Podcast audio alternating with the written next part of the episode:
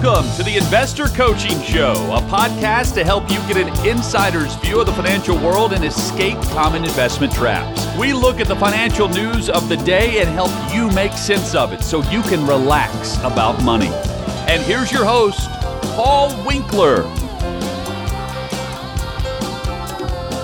All right, we're back here on the Investor Coaching Show. I say we because uh, look who the cat drug in. Mr. Ira Work. Well, you know, I was in the neighborhood and thought, yeah, why not stop in for a little bit? Yeah, man. Not sure how long I'll stay. Well, that's okay. You don't have to stay long. But, I, but uh, I don't know if you heard what I was just talking about. What was it? A L- little bit. Uh, so, so I was talking a little bit about uh, there was an article in one of the financial planning publications, and you know how we're very much into academic research. Absolutely. Well, it was a person from a college talking about how Ken Fisher is all washed up regarding his I hate annuities stance mm-hmm. that you'll see on the I mean you find ads all over the place. And he does a lot of TV advertising as well, but he has this big thing, I hate annuities and we, you know, people accuse us of saying we hate them too. It's no, it's just it's a tool, and sometimes tools make sense, sometimes they don't make sense. Right. It's kind of our stance on it.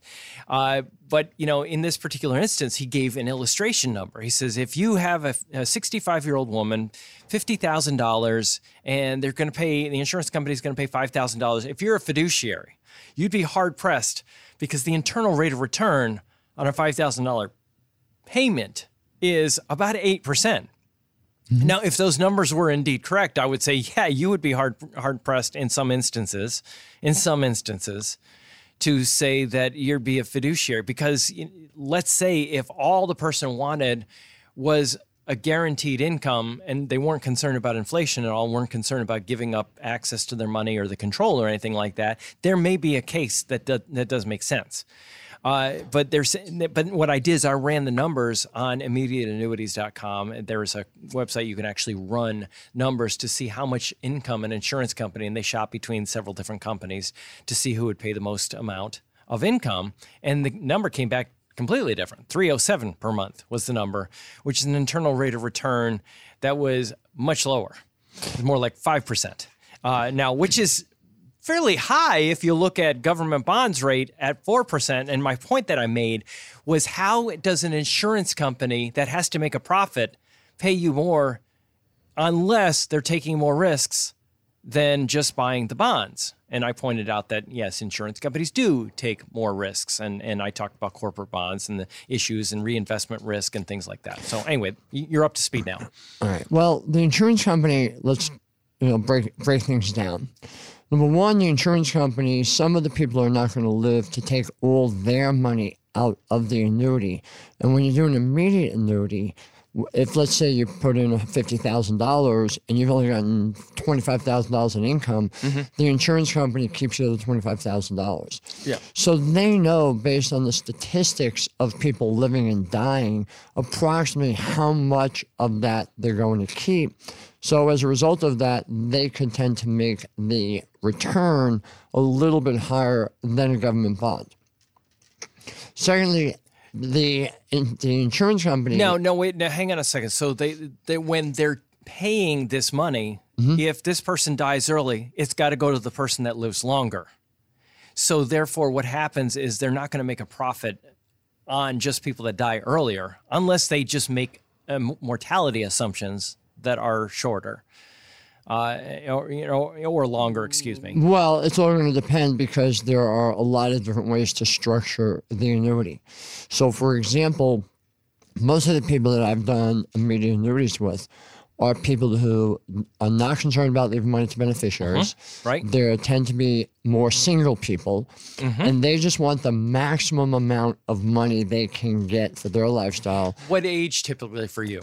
Um, Because usually I ha- it's in I their have seventies or older. Yeah, you should. That that was another point that I made. Is that the only time that I have recommended it is uh, people are are much more advanced age, even in their 80s.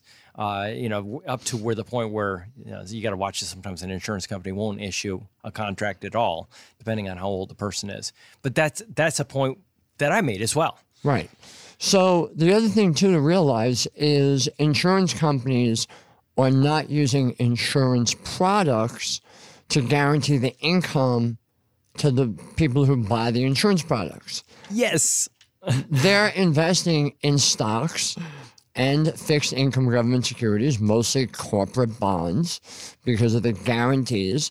No different than what we recommend based upon the academic principles that tend to lean toward, you know, Nobel Prize winning um, academics.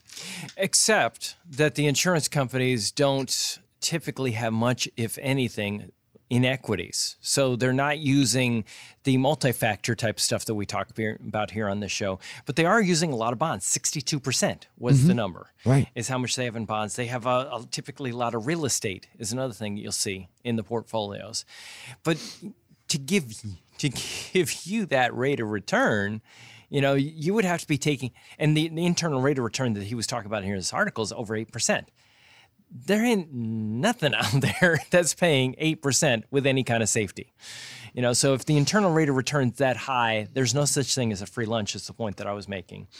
And, you know, there, as, as this one article was pointing out, is, you know, there's a lot of risk in the insurance companies, the annuities company, the balance sheets of these companies. Well, that could be based upon and depending upon the insurance company. So, an insurance company that has a lower rating, a more risky insurance company, will provide a return a little bit higher than you can get from a more highly rated insurance company because that lower rated insurance company just wants to get more money. Okay, So you ready, therefore you ready you're for taking this? more risk. Ready for this, Ira? You've been doing this how long now? Um, March will be 40 years. Okay. Have you ever seen an insurance company that had an A plus rating or, or a very high rating when they issued products Oh, yeah. end up with a, a downgrade in their rating? Well, I remember Executive Life, which That, that, that was that was really baiting you. I know Yeah. I know you remember. Yeah, I remember know you do. Executive Life, which was an A-rated company, actually filed bankruptcy. Wasn't it A plus? Uh, could have been I, plus, could have been. I, I don't remember. I but uh, but yes, exactly. but it was one of the more better-rated companies. So, so yeah. So the issue that you run into is that you could go out there and comb the ratings websites to make sure that you have a highly rated insurance company, only to have the insurance company invest in things later on after your contract is issued, the stink, and then all of a sudden the company gets taken down, and uh, the rating goes down, but you already own the product. Yeah, the real reason why annuities are sold, in my opinion, is twofold, and one of them is the high commissions that they pay, mm-hmm. and number two is agents can use the term guaranteed. Exactly. Exactly. Tell you what, we'll take a quick break and be right back after this. Thanks for tuning in to the Investor Coaching Podcast. Now, you may be one of these people that's been listening and realizing, wow, investing, there's a lot more to it than meets the eye, and financial planning, tax laws constantly changing, and recognizing that maybe you might need some help in this area, but you don't want just anybody to help you out. So we have 10 offices in the Middle Tennessee area, and everything that we do is fee only. We align our interests with your interests. So you can get an initial 15 minute phone call with any one of our offices just by going to paulwinkler.com forward slash call. That's it. Every one of the offices is run by somebody with 20 plus years experience. They're all degree planners. They all have academic backgrounds in investing, and you can get the help that you need. So if you want to set up a complimentary phone consultation, just go to paulwinkler.com forward slash call. And we look forward to seeing you soon. So you have this in finance, Yahoo uh, Finance, eight reasons annuities might be a really bad investment for you. and you might want to just comment on a few of these as I go through it. Sure. I, I wasn't planning on doing this, but why not? Uh, a woman receiving terms of her annuity pay $1 million up front, receive 5000 a month after retiring. Simple right. Unfortunately, annuities are rife with complexities and prevent a clear understanding of their benefits and potential pitfalls. Now, I'm just going to hit the negatives in here You know, the positive is reliable, long lasting income. Now, the question is, will that income have the purchasing power? That's number one you got to think about. Uh, you got some tax advantages, Okay, so and then there are tax disadvantages. You want to go through All those? right. So on the income that you can outlive, uh, that is all well and good, providing that we don't go into a period like we just have over the last year and a half to two years, where inflation numbers really increase the product, the cost of your goods and services, the products that you're going to buy. Uh, buy. I mean, yeah, that is a huge issue. You know, so yes. So if you sign up and you get that immediate annuity and it's giving you four hundred dollars every month for the rest of your life, yes, if you live another hundred years, you're gonna get four hundred dollars a month for the rest of your life, for the next one hundred years. However, if the goods and services you're buying for that four hundred dollars goes up to six, seven, eight hundred dollars, well now you can only buy half of that amount of food, let's say. Oh, there was a guy pitching a fit. It was a funny video on one of the streaming services. I don't, I don't even know what, but it was this guy's pitching a fit. This is how much I'm paying for gas. This is how much I'm paying for I food. saw that. Did you see that I video? saw that. Yes, I did. That was, yeah. What did you think? I thought it was amazing. Um, it was, He was he was having an absolute meltdown. melt. was, He did it in his car. yes, yes. Yeah. You you did see that video. Yeah. Okay. So you know, yeah, you you're you're that person that let's say you know, you're getting that income and all of a sudden gas prices are going up. Your food bill is going up. Your gas, you know, that you heat your house with or electric that you heat your house with is going up. Your phone bill is going up. A new technology comes out that you want. Uh, you know, and uh, now you can't afford it because you're on that fixed income and the value of that paycheck is going down every single month due to inflation. What's your what's your recourse? I mean, because then because what they'll do in their in the sales process is say, well, you don't do it with all your money. You only do it, you know, you you look at your fixed expenses and you set your income based on your fixed expenses. What's wrong with that, Ira? Well, the problem with that is you might need all that assets that you have to help you manage, and you're not going to get any growth on any of those assets. Okay, so I'm going to bait you on this one. All right. What fixed fixed expense do uh-huh. you have that you have had throughout your you know, however many, you know, years that you've owned a home? Oh no, I don't want. I don't want to be that specific. I was actually that was thinking that wasn't even that Well, wasn't even well, But the what, fun- what, the what- funny what thing- fixed expense expense do you have that doesn't go up at all? Name all the mm. fixed expenses that you have that don't go up at all. At, at you know over the past twenty. There's only one fixed expense that I have that has never increased, and that's my mortgage. Thank you. Exactly. The insurance costs go up. The taxes go up. Oh, my taxes. Your you know, expenses for your your TV, your cable bill go up. Your insurance costs go up on your automobile, on your homeowner's insurance. everything. What doesn't go up? Um, Nothing. Everything goes up You nailed except it. the mortgage. The mortgage. Right. That was it. And do you still have a mortgage typically? Hopefully not when you're in retirement. So the one thing that would have stayed a fixed expense is gone because you pay off the mortgage. Unless you were silly and you bought one of those adjustable rate mortgages and you still have a mortgage and then interest rates go up, then your mortgage payment does go up in retirement. Ouch. Yeah, just the thought of that. Ugh, just the thought of that is no fun. No. Yeah.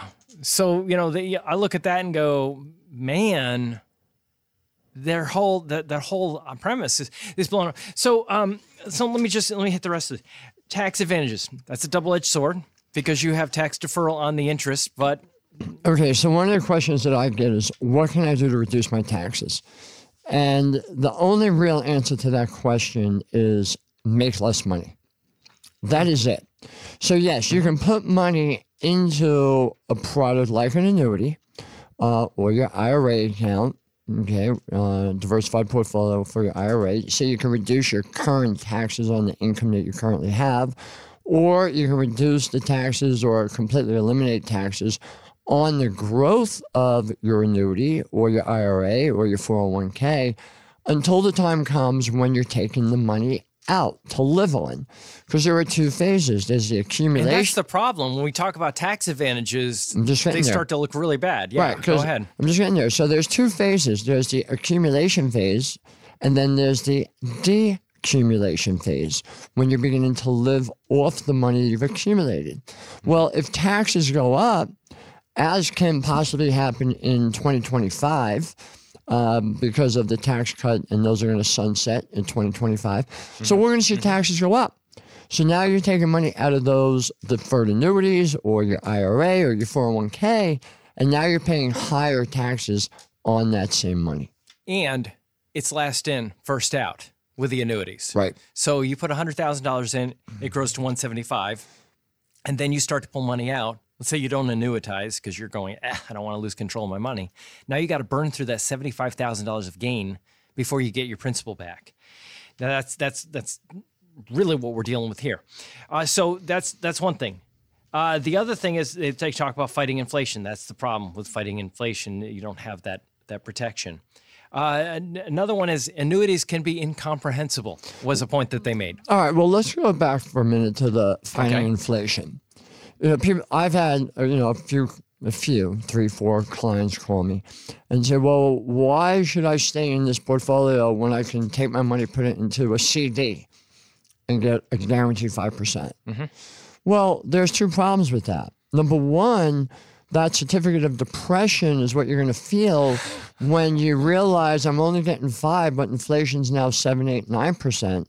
And depending upon what you're really buying, Mm-hmm. you know, some of some of the prices of food, inflation has gone up 25 and 30 percent. So you're getting five, you know, you're actually losing money to inflation. And you can have issues with inflation, even, you know, I think about when you talk about food prices, why are they going up? Well, one of the reasons is you can have wars that actually cut off the distribution of certain food products from countries that produce a lot of that particular food product. Can we say Ukraine and grain? Right. You know, so you look at that, and that has nothing to do with monetary policy as much as it has to do with geop- geopolitical risk. So a lot of things that can come up that you don't even think about. So uh, that that's that's that's one one thing right there. Pl- product flexibility. They come in various types of uh, these products can be fixed, variable, indexed, combination of the two. Uh, and then you know the thing that you can run into is you might have inflexibility, Well, wh- which is liquidity issues. well, If you need more money than what they're going to be paying you every month, let's say if you annuitized it, But there's another problem. When you put that money into that, let's say 5% CD, mm-hmm. and then the Fed begins to lower interest rates, banks begin to lower interest rates, mm-hmm. the problem that you're going to have is what we call what is we call what is known as reinvestment risk. I mentioned that a little bit earlier before you got here. All right, Yeah. great. So when you have, let's call it that five hundred thousand dollars that you just locked up in that, you know, CD at five percent, and you're getting twenty five thousand dollars, and you need that to live on mm-hmm. to pay all your fixed expenses, mm-hmm. plus the ones that do go up, like your car, gas payments, insurance payments, and so forth. But now the insu- interest rate didn't go down that much. Let's say it only went down one percent, so now it's four instead of getting 25,000, you're getting 20,000. Mm-hmm. In the meanwhile, a lot of the people that have cash sitting on the side, they're now realizing I can't get much money in the fixed income investments. They push that money back into the stock market, driving the stock market further Yes, you're so right. Yes, I was going to go there if you didn't. and then you begin to draw money off of an asset that actually increased in value, Or before you were in it. and you miss out on that gain as well. It- per- that's that, that is absolutely brilliant and exactly right. Because what happens quite often when interest rates go down, we see stock prices jump in anticipation that interest rates are going to go down. We saw that in the last quarter of last year. The thinking was that interest rates were going to go down, and then you had this huge appreciation in stocks in anticipation that that was going to happen. You don't even have to wait for it to happen, Right. and it happens. Well, the problem is, is that everything we're doing is waiting, right? We're waiting for interest rates to go down. We're waiting for the stock market to go up, because we're, the reason we're waiting is we have no control. The only control that we really have is to diversify the portfolio and rebalance. Mm-hmm. and that helps manage the risk of the portfolio. Helps get higher rates of return. But inflation is, is an animal that I've watched for 40 years now. And there's just no way around it. You just need to invest in a way that will keep up or and hopefully outproduce inflation long term. Exactly. So we just happen to hit this thing. Uh, the annuities might be a eight reasons they might be a really bad investment for you. Another one that they gave in here as a reason that might be a really bad investment for you is burdensome fees. And the insurance company is going to have to make money, but not only the insurance company having to make money. Who else? The agent. That's right. You got to pay the commissions. You got to pay, you know, maybe re- renewals or whatever. And that's why there's a surrender charge. I mean, look, when we talk about we hate annuities, we don't really hate annuities. That's no, that's you can't say that. That's that's Ken Fisher's line. all right. we don't But hate them. here's the here's the thing: we actually have an, annuities available, and Yes. there's really only one time when No we load use it. annuities. Well, that's the type of annuity that we have that we work with. No, no, no commissions. no is what that load. means. More importantly, no surrender charges. You want to get your money out of it a week later, um, well, let's say 45, 50, 60 days later, Mm-hmm. because most annuities have either a 15 or a 30 day free look Mm-hmm. where you get your contract. And you get to read the contract if you can understand the contract, and you come to the conclusion that this is You're not rocket scientist. that you're this is not something that you really want to stay in, the company will send your money wherever you want them to send it. So if you decide 60 days, 80 days, 100 days later, after the annuities that we do work with that doesn't work for you, there is no surrender charge.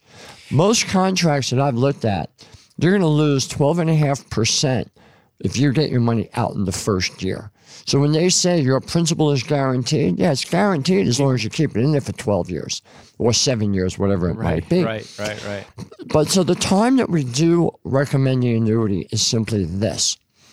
If you've invested, let's say, $50,000 in a non qualified or a non IRA type of annuity, not a retirement, a lot of advisors out there are recommending you roll your 401k over into an annuity and it's under an IRA program. Mm-hmm. So if you say, if you went to an advisor and said, well, I really don't want to pay taxes, what can we do? and you take $100,000 and you throw it into a non retirement type of annuity to protect it because they sold you on fear. You can't lose your money. They sold you on greed. You can get the returns of the market. As long as based on the insurance company Right. strength. Okay. Yes, you got to you to throw that in there. So, so is when you've invested in a non retirement annuity, it grows from 50 to 100. We'll use an annuity so you don't have to pay the taxes pulling that money out, but you get the diversified portfolio. Yeah, and then we call it 1035 exchange. So yes, there have been instances. So anybody says that well, Winkler and those guys don't ever do it, that's not true. There are times when they do make sense. Hey, this is Paul Winkler. Hope you enjoyed today's edition of the Investor Coaching Show.